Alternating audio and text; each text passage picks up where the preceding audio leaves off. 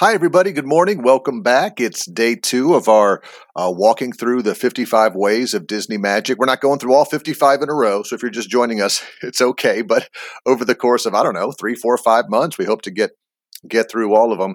Today, we're going to talk specifically leadership, and we're talking about your direct reports. So stay tuned. Pete's Points. It's time for Pete's Points. Chapter 2 is titled, Treat Your Direct Reports as Valuable Assets.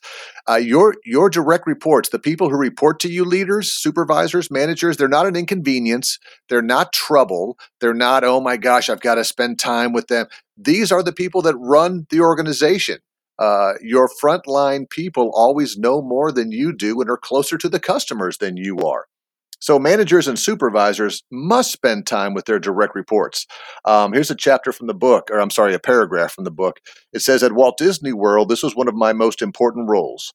With over 55,000 employees at the time and hundreds of job opportunities for every employee, it was important to discover the following about each of my direct reports.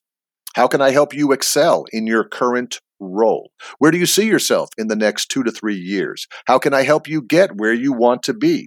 And what do you need from me on a daily basis? Again, this is not just a once-a-year performance appraisal check-in.